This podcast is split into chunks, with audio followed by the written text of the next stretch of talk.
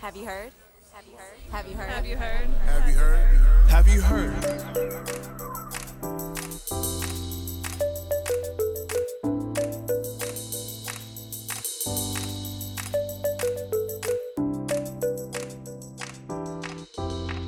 Welcome to Have You Heard? I'm Jennifer Berkshire. And I'm Jack Schneider. And Jack, this episode is full of something that I think people could really use right now. Do you want to guess what it is? Orange Julius. You're really speaking my language. I have been back in the heartland, and while I was there, I was visiting the mall where I spent many, many hours as a tween and then a teen.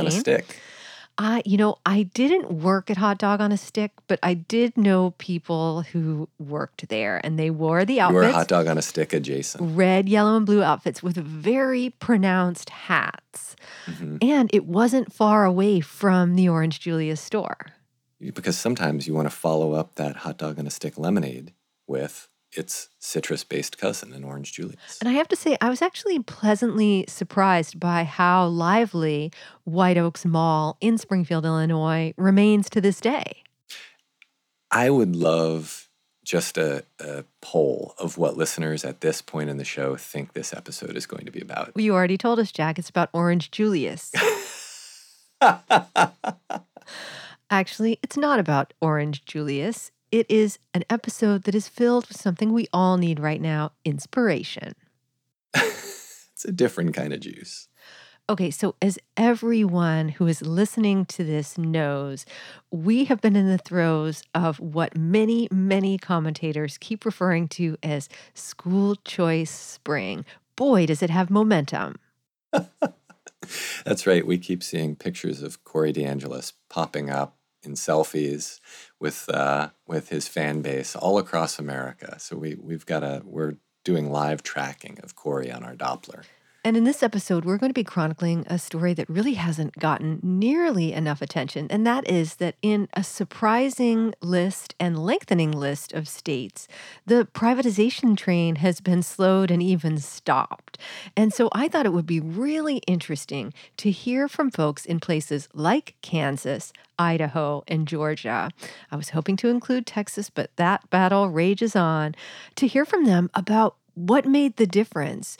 What kinds of coalitions were formed? What were the issues? And what finally made the difference? And one thing that I think listeners may want to pay attention to during this episode is the relationship between slowing down the voucher train and stopping the voucher train. Because I think many may assume that slowing it down is simply something that happens automatically en route to the ultimate aim of stopping it. I think it, may actually be the opposite, that once you slow it down, it will stop automatically because once people get a better look at it, they really aren't going to have the same interest or commitment to it as if it simply goes roaring through before they are able to figure out that it really doesn't advance their interests. Well, Jack, I live very close to a train track, and even I found all of those train metaphors a little hard to follow. Yeah. we'll slow it down for you. Well, Jack, as is my custom, once I got started working on this episode, I just could not stop talking to people. Partly because it was just so refreshing to hear stories about people actually winning, right? And so so everybody I would talk to, I would say, "Do you have any suggestions for other folks who I'm who might be good for me to talk to?" And of course they did. And so I would just I would just keep going. And um, so I ended up talking to student organizers in Georgia, to uh, Uh, folks from a group called Reclaim Idaho, which has been doing amazing work on all kinds of issue areas, and to a whole bunch of organizers in Kansas, including legislators, teachers, and you are going to be meeting all of them. And for graduate students in education who are listening, that would be purposive sampling as well as snowball sampling. Well, I've never heard of any of those, but I can tell you that it makes for great listening. So you hang out for a little bit. I'm going to be bringing you back in momentarily to reflect on some of the lessons that we're learning. And I'll just be here with my corn dog and my lemonade.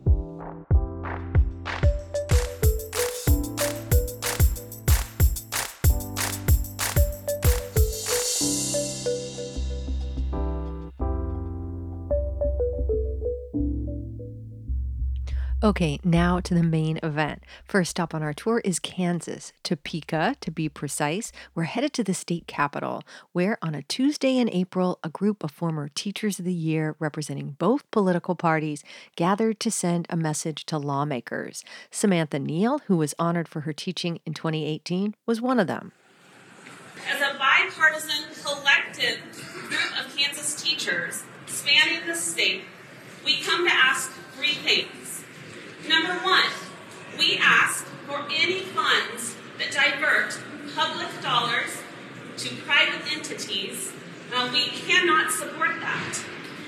Number two, we ask for our Kansas legislators to pass a clean school funding bill. And number three, we recognize there is a legal obligation to fully fund special education in our state so that we can meet the most important needs of our specialized learners. We come to you today because empowering our public schools, which educate over 90% of Kansas children, is the surest way to empower the success of our students and our state. Spoiler alert, it worked. Thanks to the advocacy of these teachers and many more Kansans, lawmakers here rejected a controversial bill that would have brought so called education savings accounts, or ESAs, to the Sunflower State. And for the purposes of this episode, we want to understand why. The bill would have given around $5,000 directly to parents to spend on the schooling option of their choice religious private schools, home schools, micro schools. In other words, essentially the same concept that has been on a roll this spring. Looking at you, Iowa and Arkansas, but in Kansas, ESAs hit a wall. Leah Fliter is the Assistant Executive Director of Advocacy for the Kansas Association of School Boards, of which Kansas has 286. She says that language was key to the bill's defeat. While ESAs are a relatively new concept, vouchers are not.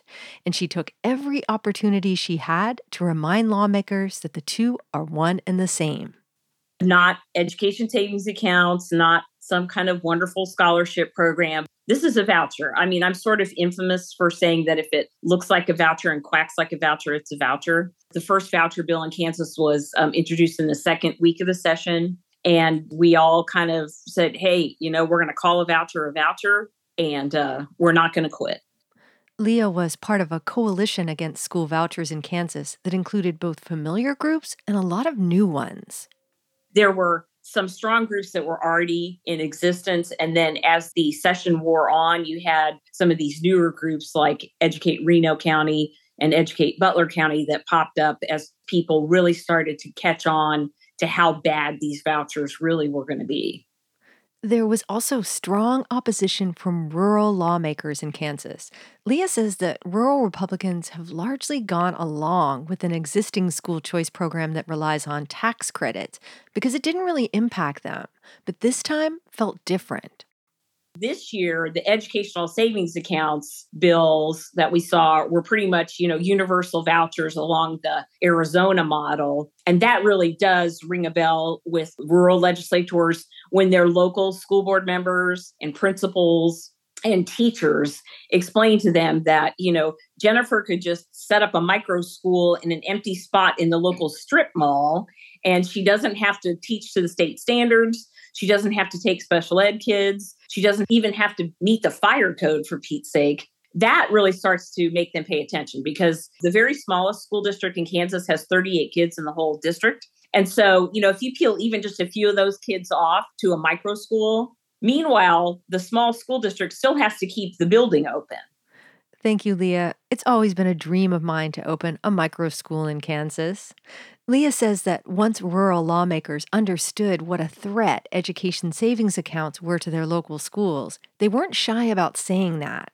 We have one legislator who is in a far western area of the state, and he also happens to be an ag radio guy. That's what he does for a living. So he's a good communicator. And he said, You know, I understand this whole thing maybe of we want to fund the student, not the building or the institution. But he said, You know, in my communities, those institutions, those buildings, they are my community. Because in a rural area, if that school closes, the whole town dies. I mean, people will fight tooth and nail to keep their school open. Now, at this point, this story probably seems familiar. We've got assorted education groups doing what they do. We've got rural lawmakers protecting their schools, a role they've long played in states like Kansas. But something else was happening. Erin Woods is the legislative coordinator for the Kansas PTA, but it wasn't that long ago that she was just, in her words, a regular person trying to make sense of politics. The issue that activated her was an effort to repeal the Affordable Care Act, or Obamacare, and she decided it was was time to make her voice heard if she could just figure out who to call and what to say how do I do that? Who is that? You know, what do I say? And I was, you know, very nervous about that kind of thing. And the first phone call I made, I think I wrote out exactly what I was going to say and read it word for word.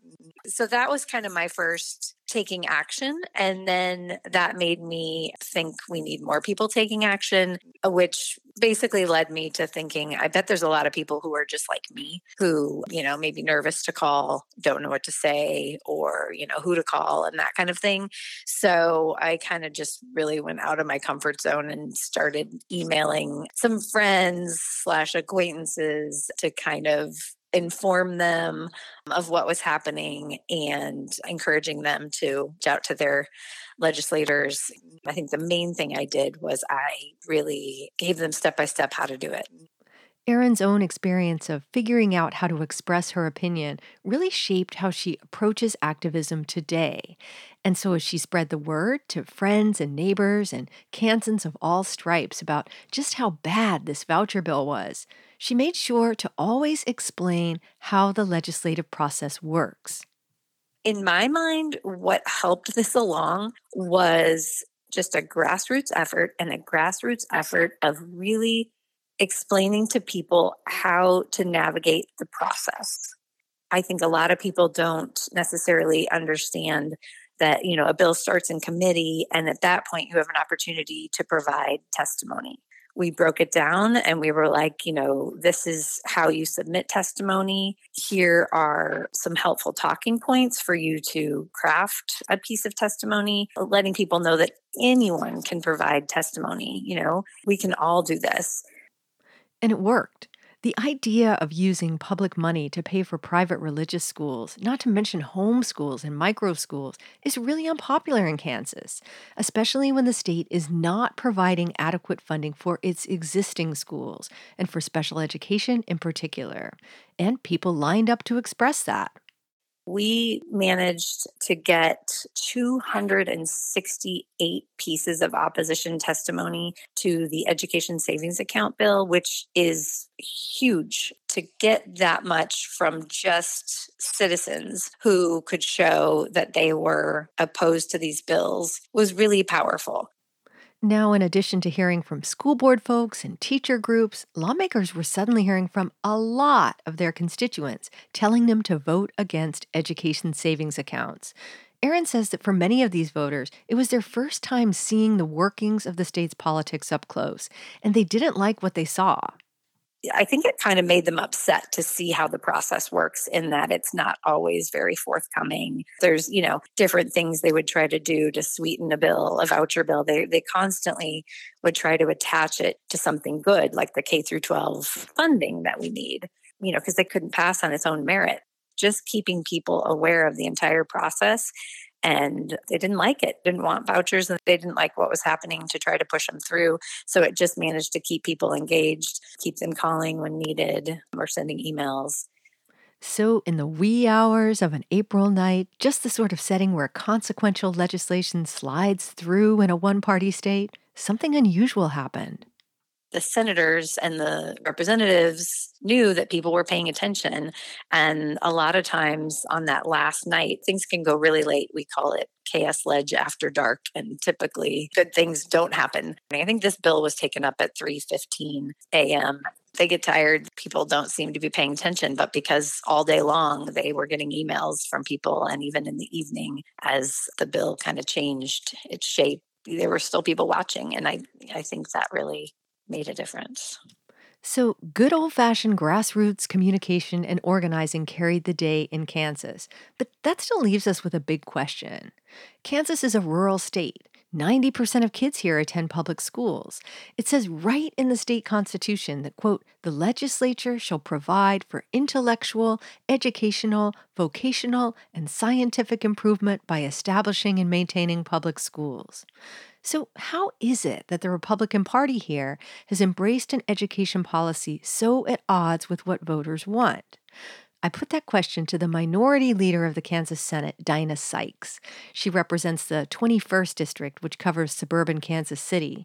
And she says that Republicans here have grown increasingly hostile to public schools, including the ones that their own constituents attend. I mean, I struggle with this, but I think it's really the dismantling of public schools. And I really believe that there is this faction of legislators who do not want people to learn how to think for themselves or to be able to critically think about issues. And they're threatened by that being taught in our schools. And so they really want to limit what people are exposed to. They want to be kind of the moral police on how people think about issues, think about other people. And I really think that they know that they're losing this issue as, you know, society is evolving, but they're really so afraid of that change. And so it's like, how can we dismantle this public education, trying to starve it and then put more funding into you know these private religious schools trying to honestly be the moral police. Okay, it's time for us to leave Kansas. We're going to jump on I 70 and head 860 miles southeast to Atlanta, Georgia, and their state capitol building. That's where Coweta County High School student Cameron Hammett traveled back in April to express her opposition to school vouchers to her representative. Cameron was there as part of the Georgia Youth Justice Coalition, and she says she'd never done anything like this before it was fun being able to speak to somebody in power about how I feel and try to make a change and know that the worst that somebody can say is no. The bill that Georgia Republicans like Cameron's rep were rallying around would have created a $6,500 student voucher to pay for private school tuition and homeschool expenses, to which students like Cameron said, wait a second, public schools in Georgia are already underfunded and now you're going to take money away from them? Cameron says that she made the trek to the Capitol not just to say no to vouchers, but to make the case that Georgia students deserve more. I think that we deserve better mental health resources. I think that we deserve more counselors just so we can have more direct one on one time with the counselor because at my school is 3,000 kids and I think there's like six or seven counselors and we don't have enough time one on one with our counselor until it's junior meeting. If it's anything before that, you have to reach out. And I just think that not everybody has the motivation to reach out. If it was more counselors, maybe it would help a lot of people who don't have the motivation, show them what they could be, what they can be, and what they could do. I think that we deserve to have an education that isn't censored. We deserve to be educated about the good, the bad, all of it. We deserve to know our history because if we don't learn history, history will repeat itself. Georgia's voucher bill went down to defeat in what was one of the biggest surprises in the state this season. The Fund Students Not Systems Express was rolling through the state, and then it hit a wall. So, what happened? Here's Alex Ames, an organizing leader for the Georgia Youth Justice Coalition. The short answer is that there are roughly 4,000 Camerons across the state who are actively engaged in our coalition, and that number has grown a lot. Students at our school have founded county-wide diversity clubs to push back against racial injustice, have stopped book bans that were about to happen in Coweta County, have been a part of stopping extremists who were running for school board last May. All of them lost in Coweta County, and that's just one county. We got 180 plus school districts districts across the state. And whether you're talking real rural districts or very urban or suburban districts, where I grew up in school, Gwinnett County, which has 200,000 students and is the most diverse school district in the Southeast, there's a lot of students who, regardless of their backgrounds, are understanding that our schools don't have the resources needed for all of us to succeed. James Wilson is a sophomore at Georgia State and the legislative advocacy coordinator for the Georgia Youth Justice Coalition. He says that when he and his fellow organizers actually took a hard look at who opposes school vouchers in Georgia, they realized something surprising.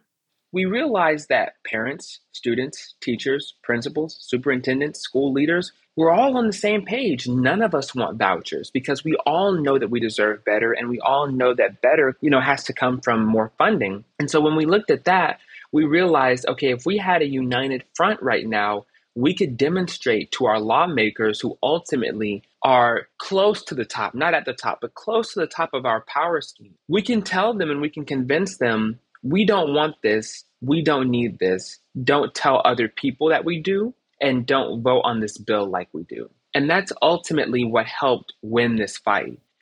So, in order to understand what happened in Georgia, we need to pause here very briefly to talk about the theory of change driving voucher expansion across the country right now. In their effort to make school choice a quote unquote litmus test issue for the GOP, advocates have essentially taken on rural Republicans. Vote against vouchers and we'll primary you with Betsy DeVos's money. And in states like Iowa and Arkansas and Utah, it worked. Not so in Georgia we were able to convince rural Republicans of something that they already knew that vouchers were going to hurt their schools some of the worst because their schools were already horrifically underfunded. And when we take more money away from more schools, it's the rural schools that are going to suffer because they already have, you know, less students. They already have a smaller population of students. They already have really bad teacher shortages. They already have a lot of issues in transportation. So these rural districts are going to get hurt the worst. And so we organized a lot of rural students to show up at the Capitol, to call legislators, to send emails, to be the face of this anti voucher fight. Full disclosure, I am a Georgia Youth Justice Coalition super fan. I met Alex Ames several years ago when the group was just getting off the ground, and I was not at all surprised by what happened next we started winning a lot. You know, we start winning on stopping book bans. We stop anti trans legislation. We stop Don't Say Gay for two years in a row. And then we look around and we say, okay, well, we can stop the really, really bad things, but our schools weren't that perfect to begin with. You know, my parents are public school teachers and do not make the type of money that you would need to pay bills, do not make what would be considered a livable wage in Atlanta. And that is a crisis that impacts our students. So we start looking around saying, okay, well, why are we just sucking it up when it comes to the fact that we've got schools named after Confederate generals, or the fact that you can't go see a counselor because your counselor serves 700 students, or the fact that you go to the bathroom and there's no toilet paper for the entire school year, so kids are bringing their own from home.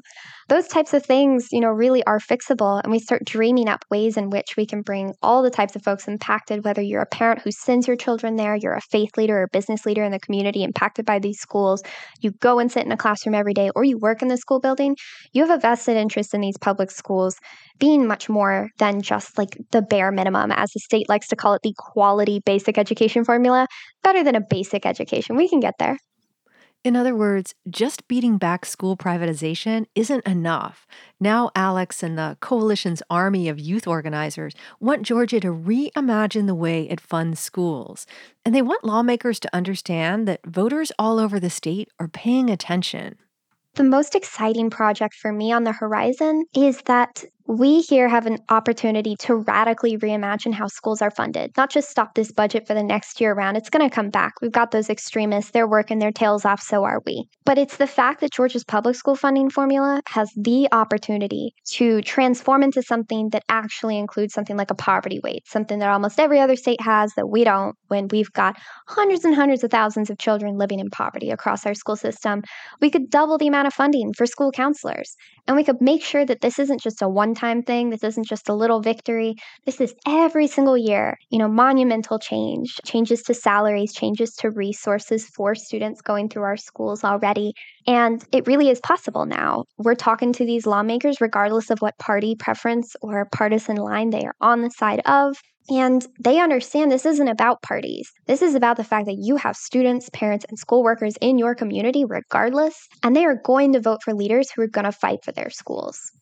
By now, you may be thinking, how do we get a group like this in our state? Well, I put that question to high school student Cameron Hammett, and she says that it starts with doing something. I would say that the fight has to start somewhere. And if everybody is just thinking, oh, somebody else will take care of it, oh, it'll get done sometime, then we'll just be dealing with the same thing over and over. So it takes somebody to step up If you feel strongly about anything, there's always something you can do. The best thing that you can do with the feeling is put action towards it to making a change. If you feel like nobody else is going to do it, why not start? Your voice does matter and your voice can be heard. And James Wilson has a little advice for us too. My number one piece of advice is know that you are in the majority. Sometimes when you're working in legislative spaces, because a certain political party might not be in the majority there, it feels like you're already on the losing team.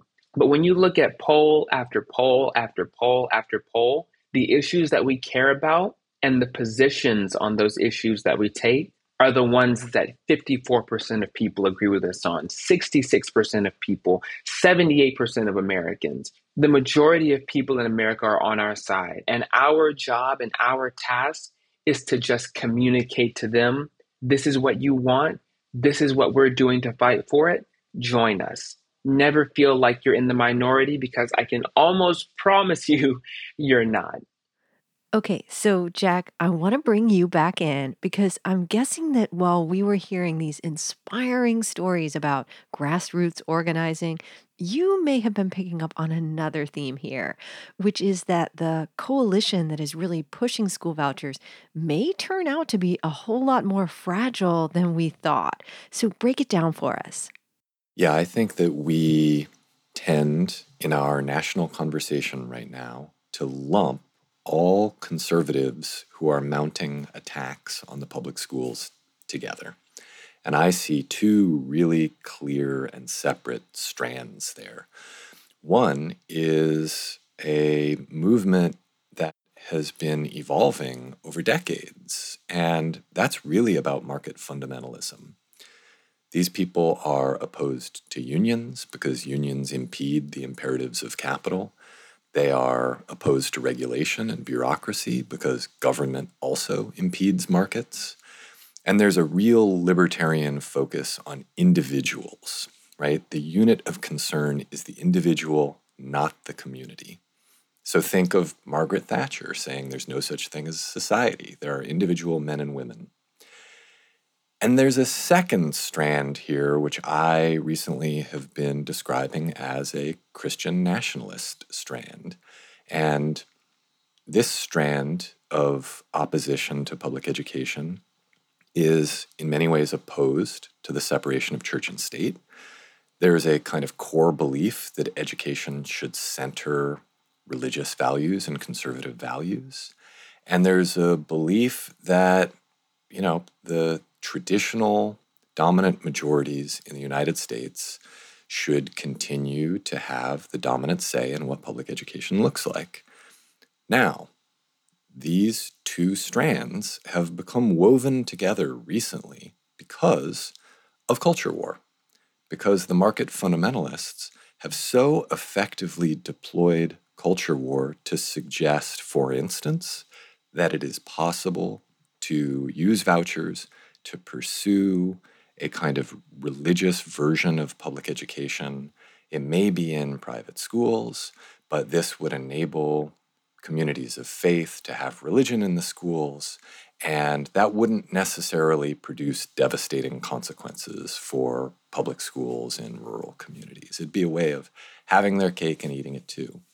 Similarly, they have made arguments that the schools have been completely taken over by woke mobs who are insisting that traditional majorities be jettisoned, not just that their powers be reduced, but that white children learn to be ashamed of themselves and to hate their families, that straight children, cisgender children uh, be sidelined and marginalized so that trans kids can take over the sports teams, and so that politically conservative kids can be shunned and sidelined while Marxist and communists seize the day. Now, that has worked to a certain extent because, you know, for many of the reasons we've talked about before on this show, that it's kind of hard to know what exactly is happening in the schools at any given time, right? We don't follow kids into the building. The doors are shut. We mostly go on faith that positive things are happening and the professionals know what they're doing. And as we've talked many times on this show previously about, there have been many cases across American history where political opportunists have made claims about what's happening in the schools as a means of trying to create a sense of political paranoia that leads to victories in November. It can't go on forever, right? It can't go on forever because eventually you have to produce the evidence. You have to show people that the things that you're claiming are happening are really happening. And until that happens, until you hit that point, you can continue to rely on conspiracy theories and spurious claims. But once you hit that moment, right, there then is a kind of reckoning that I think you're going to face in this movement. And that is that the folks who have been brought along because of culture war ultimately are not after the same thing that the market fundamentalists are after. They are not after the wholesale destruction of public education. They are not after a system that is predicated on the possibility of micro schools, of students learning online, of you know the destruction of the teaching profession. Many of those folks have been taught to hate unions, but actually are themselves members of professions or work in trades or jobs where unions actually have done them a lot of good or would do them a lot of good. Many of those folks are not opposed to regulation, other than the fact that they have been convinced that it's the enemy, because that's one of the things that ensures that their kids have rights in schools and they're very protective of their own kids, even if they have been taught not to be particularly protective of other kids. And of course, these people are very strongly in favor of the idea of community. They have sometimes different definitions of community, but the unit of concern for them is not the individual right? The unit of concern for them is, in many cases, a community that they feel has been politically marginalized by the Democratic Party.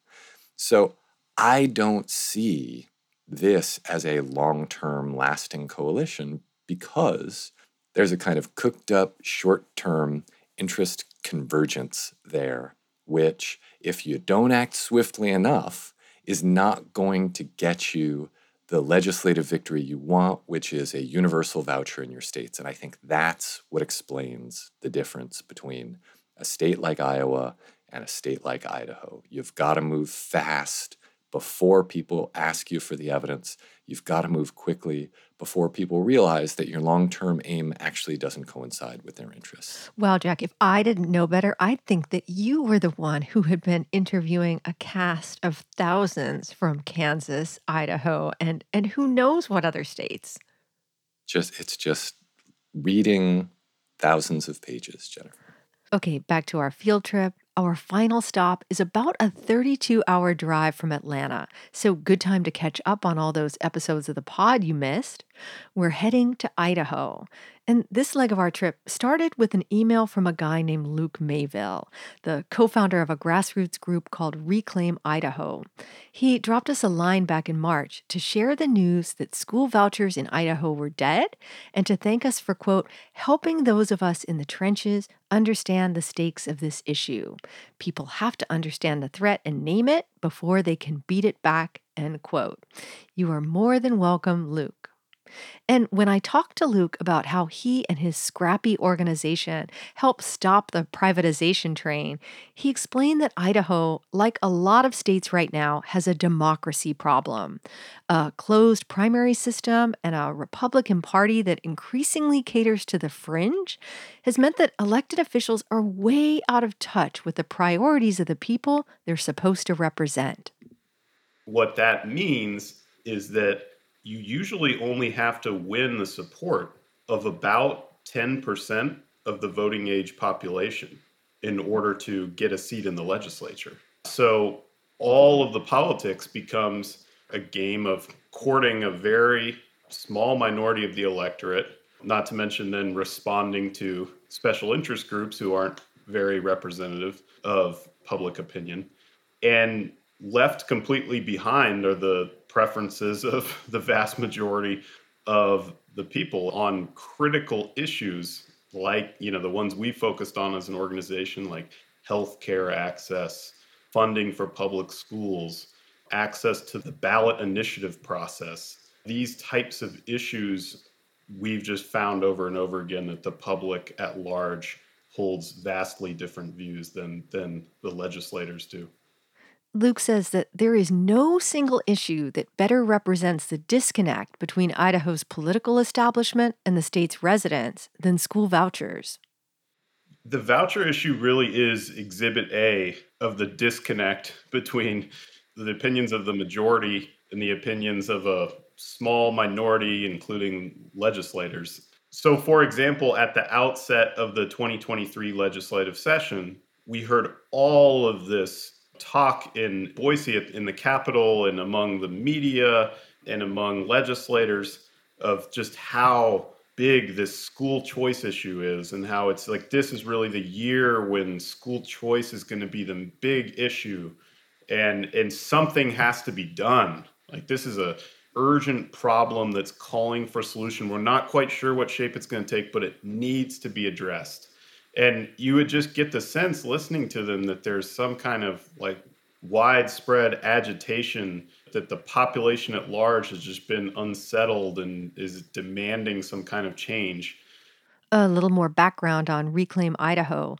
They're known for these massive signature drives around issues like Medicaid expansion and school funding that require talking to hundreds of thousands of voters. These efforts have made the group a powerful organizing force that can speak to what the state's residents actually care about, and that is not school vouchers.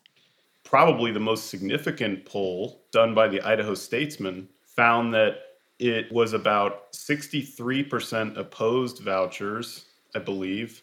And they were even unpopular among voters who considered themselves conservative. We found that that was only confirmed when we started going around the state and going door to door.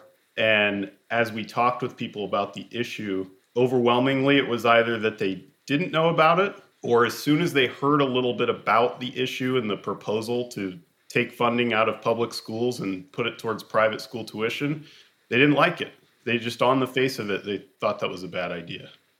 Last year, Reclaim Idaho and its army of volunteers fanned the state gathering signatures for a measure that would have increased school funding by $300 million a year. And they learned something surprising. So we talked to just an enormous percentage of the overall population about public schools and their willingness to fund them and support them. And we found that while it is very much true that there is a culture war going on, that there is a lot of concern about the curriculum, people do have a lot of perceptions of what's happening that they're concerned about in the public schools. We saw a lot of evidence of that, but we did not see evidence of people giving up on public education or desiring to opt out, and certainly not desiring to defund or dismantle public schools we heard a lot of people talk about CRT and their concern about it, and then turn around and sign our initiative that would increase taxes in order to fund public schools. And we almost never heard anyone say something like, you know, fund students, not systems. You are probably so familiar by now with the story of school choice spring that I can skip ahead here. But the tale being told in Idaho went like this that during the pandemic, parents got to see school for themselves and they didn't like what they saw. Insert reason here. And as a result, parents are now demanding private school vouchers, education savings accounts, or just the straight up defunding of public schools. What we found is that yes, that they are half right in the sense that there is a great deal of frustration brewing out there about, at the very least, about perceived issues with the curriculum, about perceived issues with how teachers are teaching. But where they're dead wrong is that that frustration inevitably leads to an opting out of the public education system. That frustration could lead in any number of places. I even think there's a healthy place that that could lead. If it leads to more democratic engagement with public schools, if it leads to more of a sense of responsibility that you should be paying attention to what's happening with your public school district, then that could be great. Of course, there's some uglier versions of that that we've seen all around the country as well. Ultimately, the question of whether frustration with public schools leads to a desire to opt out of public schools or a desire to defund public schools, that question is going to be determined by politics and by civic engagement. And it's going to be determined by what we do, what organizers do, what teachers do, what citizens who support public education do. In the end, the school voucher bills that were debated and defeated in Idaho this year met a similar fate to what we heard about in Kansas and Georgia.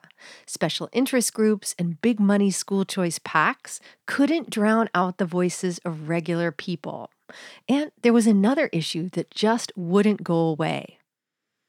The Achilles heel of the voucher movement is that they have no real answer to the question of rural education that became clear as soon as we started driving around the state and we set out and went to every county in Idaho where there are no private schools available. And we talked to as many people as we can. We built an email list to keep people informed about all the different voucher bills that were emerging. And then we mobilized people to show up remotely via Zoom to testify from rural communities. And there was just no compelling answer. The voucher proponents were really in disarray when it came to speaking to the issues of rural communities. As we've looked around at the politics of other states, they just have not answered the basic questions that arise as soon as you try to implement statewide voucher programs that do not serve rural communities and that, in fact, siphon money out of rural communities.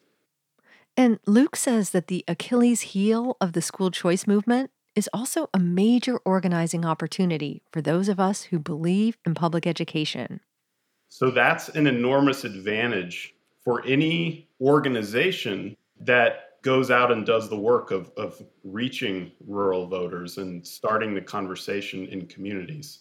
I think generally the voucher proponents and the, and the national voucher movement is just hoping that in most states that that type of organization won't happen.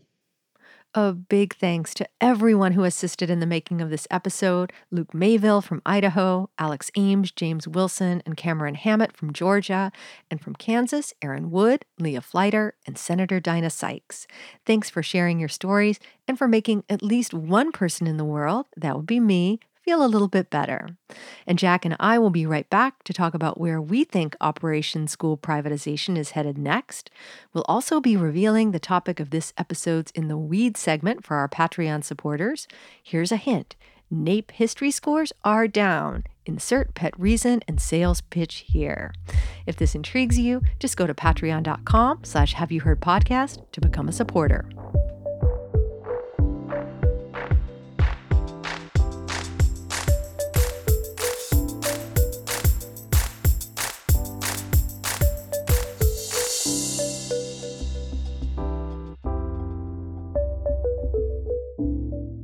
So, Jack, you made a point earlier that I want to return to. You mentioned that the advocates of privatization who really seem to be on a winning streak. How many times did we hear references to school choice spring? And how, you know, it all started during the pandemic, that parents' eyes were opened. They, you know, what they saw on Zoom, the gender transitions, it infuriated them. And then that set in motion this just unbelievable wave and people marching in the streets demanding education savings accounts. And so, you know, one by one, you know, states start to to fall in line and there are so many op-eds written to this effect, mostly conservative, but not always. I just read one by Richard Kahlenberg basically making the same point. And then all of a sudden, the momentum seems to slow down. And, and you have this unlikely group of states where these coalitions form and people say, not so fast. And it, it made me think about your point that, that you know, like you ha- kind of had to ram this stuff through quickly because the, the more that people figured out, the more they got their hands on the the evidence base that didn't back up any of the claims that were made, the more they came to understand the argument that you and I were making about this being a reverse Robin Hood, uh, a wealth transfer um, from the kids who needed the most support in schools to affluent parents who already send their kids to private, mostly religious schools, the less they liked it. And so, frankly, now I'm wondering about the future of the cause because now we've got these states that have enacted these sweeping measures where the math is going to get really ugly really fast. I've been reading accounts of legislative efforts in places like Iowa and Georgia, Kansas and Idaho. And one of the things that emerges there is exactly what we're talking about about the kind of short term interest convergence that you really need to act swiftly upon because the long term interests really aren't there. And it's not just for, let's say, rural communities. So there's a great quote from a member of the Kansas legislature saying, I want to be at the meeting when you meet with your constituents and say, I voted to take monies away from your public schools and give them to imaginary micro schools or some other homeschooling that's totally unregulated. Right? So it's not just that, it's also the fact that there is not long term interest convergence between some of the folks who are first and foremost concerned with eliminating what they would deridingly refer to as government schools and Republicans who are first and foremost concerned with things like balanced budgets. So you've got an Idaho legislator saying, it's actually against my conservative Republican perspective to hand this money out with no accountability that these precious tax dollars are being used wisely. So I think that what explains the stunning string of victories is likely that a lot of folks whose agenda items were you know, dismantling public education, producing a kind of free market for education, that those folks fully understood the degree to which many of their potential supporters would not actually be thrilled with the outcomes here.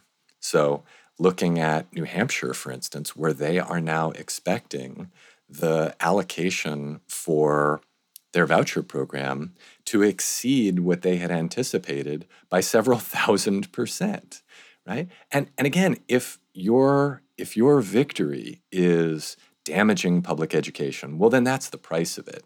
But if you are fundamentally committed to reducing the burden of taxation, and if you are fundamentally committed to ensuring that budgets are balanced, that's not a good outcome there, right? And again, combine that with the fact that many of these communities are not ultimately in favor of dismantling their own public schools, right? That in many ways they've been convinced that the schools have taken a turn for the worse. And if that really is true, and if there really are viable alternatives, they'll go down that path. But neither of those things is the case. Well, Jack, I can't tell you how much I enjoyed working on this episode and how inspiring it was to hear these stories about, you know, people organizing and just sort of like talking to friends and neighbors and often finding the kind of language to make the case for education as a public good that, you know, we often bemoan has disappeared. So I I'm just really glad that we get to share their stories because I have a feeling that it will make people feel better just hearing this episode. But alas, that can't last because we need to head into the weeds and we've got a feel bad topic for that. well, fortunately, most of our listeners will not be following us into the weeds because they embrace the democratic nature of this show, which requires nothing of them except their willingness to be collaborators in an intellectual enterprise. We thank you for that. And if you want to support the show, there are lots of ways for you to do that. Share the latest episode or your favorite episode with somebody who you think might enjoy it. Go on, give us a rating, help make sure that we are at least the first show called Have You Heard that returns in a search. Uh, we love when we hear that you're listening to the show, that you liked the show, that you've shared the show. Um, so you can either do that by sending us a note to the Have You Heard mailbag or by tagging the show's Twitter handle at Have You Heard Pod. Um, Jennifer, I am sure that that's the end of the show. Uh, so, do you have anything else that you could possibly want to say before we wrap things up? Why, yes, Jack, I do. So, Oh, for okay. our, our listeners who are feeling generous, but also are gluttons for punishment, we do a little segment we call In the Weeds for our Patreon supporters. And today we're going to be talking about, wait for it, NAEP history scores. Jack, Jack is very excited about this. I've got sample questions ready to go. Oh, great. If this intrigues you, all you have to do is go to patreon.com slash have you heard podcast and become a supporter by throwing just a few dollars our way each month. You get things like a custom reading list to go with each episode. You get, what else do you get? You get to come with us into the weeds. And if you are a donator at approximately $10 a month, I think, you get a copy of the, it's not the second edition of the book, it's the paperback edition, but it has a new introduction or a new preface. Well, Jack, that was really well done. So, and was it? Your support is what helps us keep this show going and and keeps our quality programming alive. Anything else, Jack? No, uh, I, I have a special message for members of the uh, Diamond Society, but they know how to log in using their secret decoder rings. So uh, Once them again. I walked right into that. On that note, I'm Jennifer Berkshire. And I'm Jack Schneider. This is Have You Heard?